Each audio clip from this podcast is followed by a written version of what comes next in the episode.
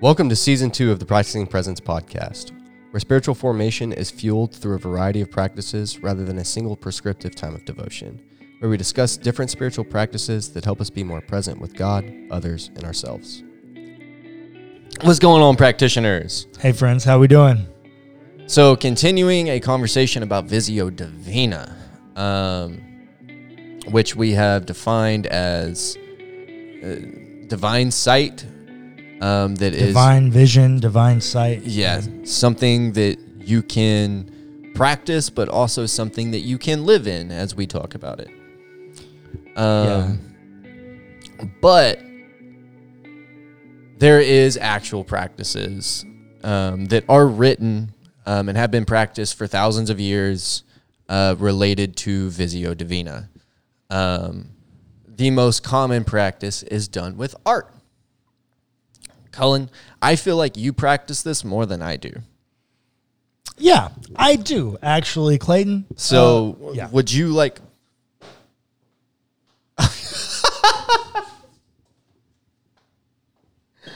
yeah, heard. Okay. Okay, so this is a piece of art. It's a print, um, but this is a piece of art that is on my wall, and I meditate on this uh, or practice Visio Divina on this quite often. This will tell you the type of Christian that I am. This will tell you exactly the type of Christian that I am. Um,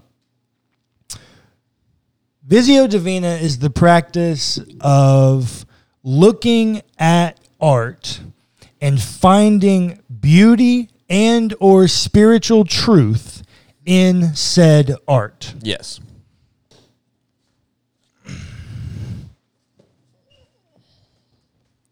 I frequently find myself meditating on this print. Um, it does hang right near my kitchen, and I love to cook, and so I spend a lot of time in there. And there's constantly music playing. It's also perfect sight from my couch, um, which I spend quite a bit of time at when I'm reading, and I often, as I'm thinking, because you know any good reader is not reading just to consume content, but to To have a conversation with that author. Yeah.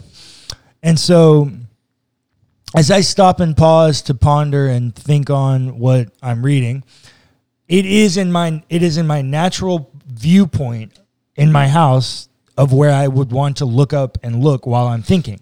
And so I spend a lot of time looking at this print. Um and for our audio listeners, this is a print of two little boys. Clayton, how old would you say they are? Six, seven, eight? Oh no, much younger than that. Oh, you think they're younger than that? You yeah, think they're like four? about- yeah, four or five. Okay. Four or five year old kids. Um, they're standing on two dumpsters, two trash cans in an urban alleyway that have been graffitied. And they are up against a wall. The two boys are standing on top of that. And they are naked with their backs to the print and they are peeing on the wall. And their pee is paint. And reading from left to right, it says, Life is short. Chill the duck out. And the duck is a graffitied picture painted on the wall of a duck. Um, yeah. That tells you exactly the kind of Christian I am. I, I spend a lot of time meditating and practicing Visio Divina on this print because I'm an Enneagram 3. And I am always on the go. Yeah. I am always on the go. You forget to stop and smell the roses sometimes. Yeah, I do. Yeah. Um, and I also, a lot of time, don't just make time to exist as a human.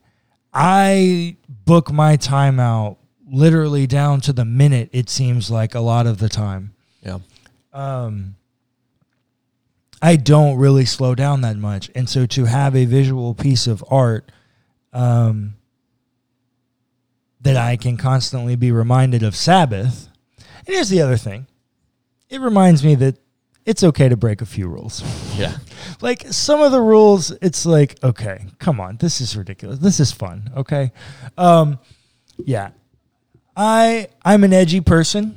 Um, I live life, I guess some would say on the wild side. I don't know. I do my I what our mom used to say is I do things at the beat of my own drum. Yeah. Uh, I've always been my person that wants to do things my way. I don't like. I don't want. Yeah, I do them my way. Um, and I'm an edgy person, and so this painting somehow represents some weird middle ground of truth for me. That I'm an edgy person that always rebels a little bit, hopefully innocently, and yet trying to live some kind of spiritual truth that this life is short and we should chill the duck out um, because it's a beautiful life and there's a lot of things to enjoy and there's a world of creation and goodness and life with God and all of those things that we can enjoy. Um, so yes, Visio Divina. There is a great example. Yeah. Um, so I have a self portrait of Van Gogh um, in my dining living area of the trailer. Um, I I guess like what I do with that painting is kind of a form of Visio Divina, even though like his eyes follow you and it's kind of creepy. Uh, but um, it's perfect. Like, so it's a reminder that you know this guy was freaking crazy. Um, like both just super intelligent and had lots of mental health issues. Yeah. Um, and still created very beautiful art Yeah. from an asylum, right? So this this painting reminds me of the story, um, and in perfect human expression, not everything is perfect, Yeah. and things also begin to fade, Yeah. right? Because the self portrait that I have was originally, um, when he painted it, red and blue in the Yeah. background, but red is a color that fades Yeah. um, and you can no longer see the red Yeah. in his painting. Things change, um, things grow, things progress, and some of the beauty comes in the change and growth. Yeah. Um, I have seen some recreations of what it should like, what it would look like if the red had not faded. I prefer it with the red faded. Yeah. Um, I think that that is a better representation of what Van Gogh was looking for. Yeah. Things, it's okay for things to not be perfect, right? Um, Or it's reality that they never are, yeah, and there can still be beauty in the imperfection. absolutely. This is my truth about Scripture. Mm-hmm. This is my literal argument for the beauty of Scripture is that it is imperfect. Yeah. It has a lot of flaws, and we should not like we should not ignore those. Sure. But it's also beautiful in its own way, and we can't ignore that truth either. Right.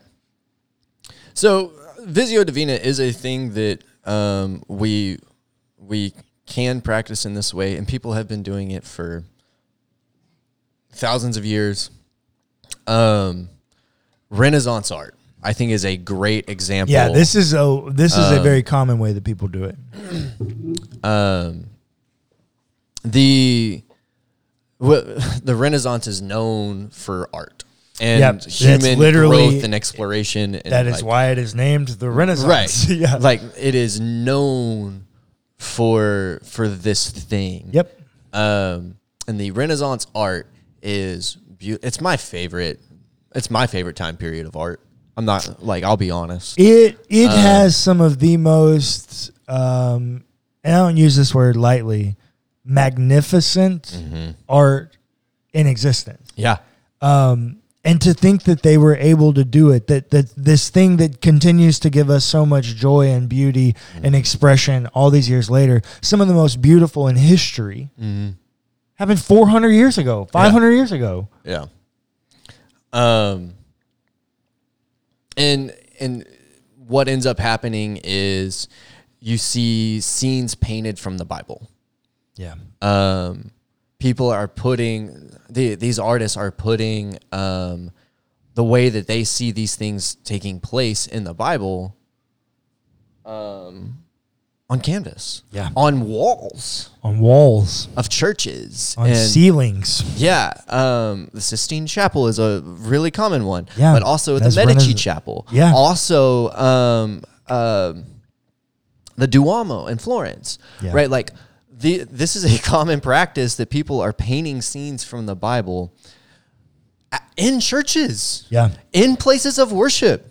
They want you to be practicing Visio Divina at church. Well, so much, and this is this is one of my things. I'm, gonna- I'm gonna give a little side note soapbox here. Um, this is one of my problems with churches today, um, and church buildings today, like the way in which they're built modern. They're not pretty. Well, no, no, no, no, no, no, not the Like- building, the Oh. stage and the the positioning doesn't matter. Yeah. It's how do we get the most people to view this performance every week. In the old days, when churches were designed, every single element mattered. The construction of the materials, what you saw, what you smelled, where you had to look, where where people spoke from, where you did certain activities and positioning, all that crap mattered. So, yeah, we're gonna do a whole nother episode on architecture, and I'm gonna go off on that tangent. Yeah. But uh, yes, even in those chapels, they want they are concerned with what your eyes see. Yeah. and there's a great example of this. If you um, live in Houston, this is a free thing. It is privately owned, and so there is a private gate. Don't let that scare you. Um, it's just because the family that owns it also lives on this complex, and so it's just a safety feature. But there is a free theological library that in Houston that houses uh, George W. Truett Theological Seminary at Baylor University, which is where I'm about to graduate from. And I've I take classes and have or I have taken classes. I'm not taking them anymore, uh, but I have taken classes on that campus. That is a fantastic library. It is free. You should go. It is open to the public and it's very easy to get in. You just have to call a number when you pull up to the gate. Done. Um, anyways, in that library, it's it's a very expansive library, and that's why me, the nerd, loves it. But on that complex, it is designed as an old, like Renaissance era English village, town, town. Yeah, I guess town. It has these little cottages that scholars can come stay in. It has like a prayer garden, uh, like off to the side. It has like a greenhouse. I think they grow some flowers and stuff in there.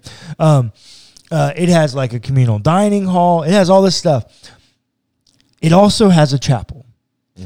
And that chapel holds about 300 people. It is one of the most beautiful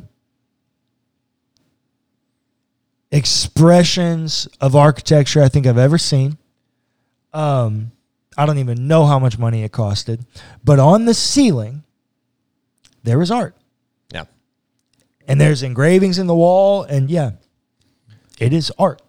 It's beautiful. And like this is a, a thing that has been practiced for thousands of years. Well, and how many chapels have you been or cathedral? Like, have you oh my god, yeah. have you seen any art on the wall on the ceiling? Huh? Have you seen any with art on the ceiling? Yeah.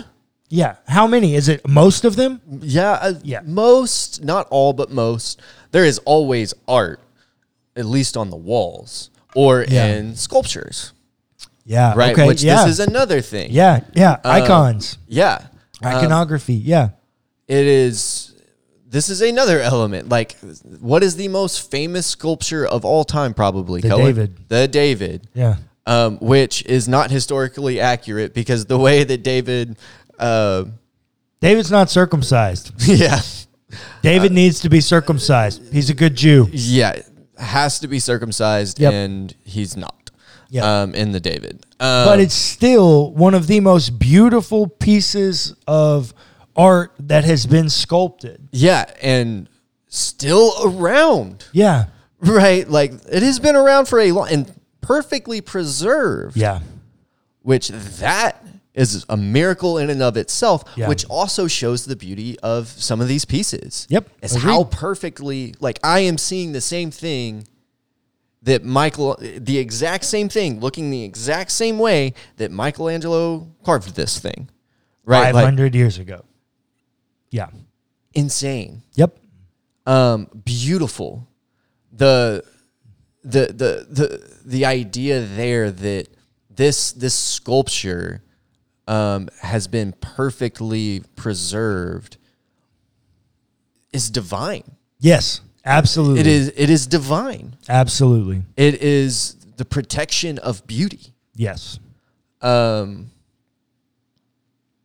so yeah, we can you can do this Visio Divina thing in a number of ways. Another way is that people will stare at a piece of art and pray.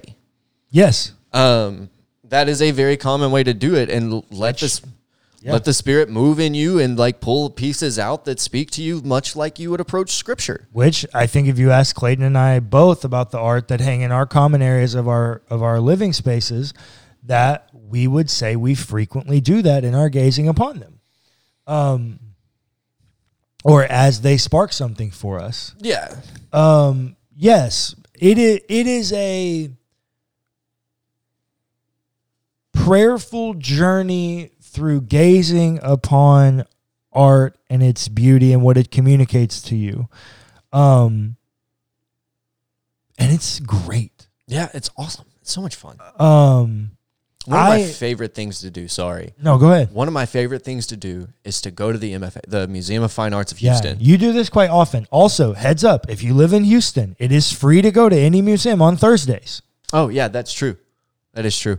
Um, they're typically busy, but yes. But Uh, you can go for free. I don't want to hear none of this. I don't have access to great art. If you live in Houston, you can go for free on Thursdays. if you are a student, there is a huge student discount for you if you can't go on Thursdays. Oh, that's right. Isn't it like single digit tickets? Uh, I think last time I went, I paid like ten bucks. Yeah. with my student ID. Yeah.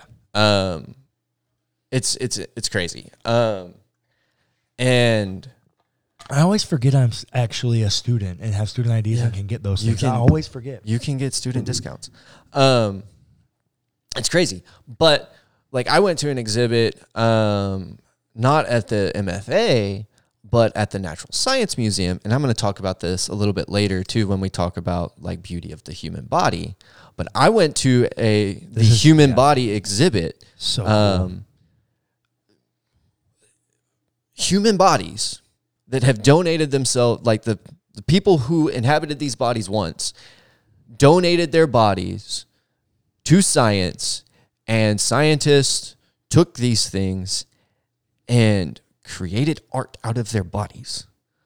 Um, and so like cool. created sculptures out of their bodies and like show the interconnectedness of the human body and and all of its beauty um once you get past realizing that these are real human bodies Yeah, yeah, yeah, yeah, once yeah. you get past that piece um it's it's beautiful that was really that was really weird for me at first so morbid. Adam and I just had this conversation a couple weeks ago um, on Pints in Perspective, a conversation about death. And we talk about this very problem in Americans that we're death avoidant. Yeah. Uh, so, yeah, that's funny. But yeah, uh, yeah, no. no but like once you once you realize that these these that it is human remains yeah. this is what they wanted um this is how they wanted to be preserved and their bodies are perfectly preserved Yeah.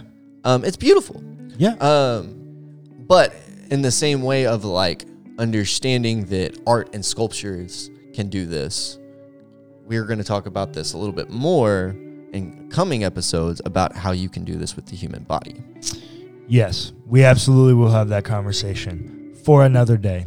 See you on the next one, friends. Thanks for listening to the Practicing Presence podcast hosted by Wellhouse Church. Be sure to give us a rating and a review if you enjoyed the episode. It's free and it helps us immensely. Also, feel free to check out our other podcasts.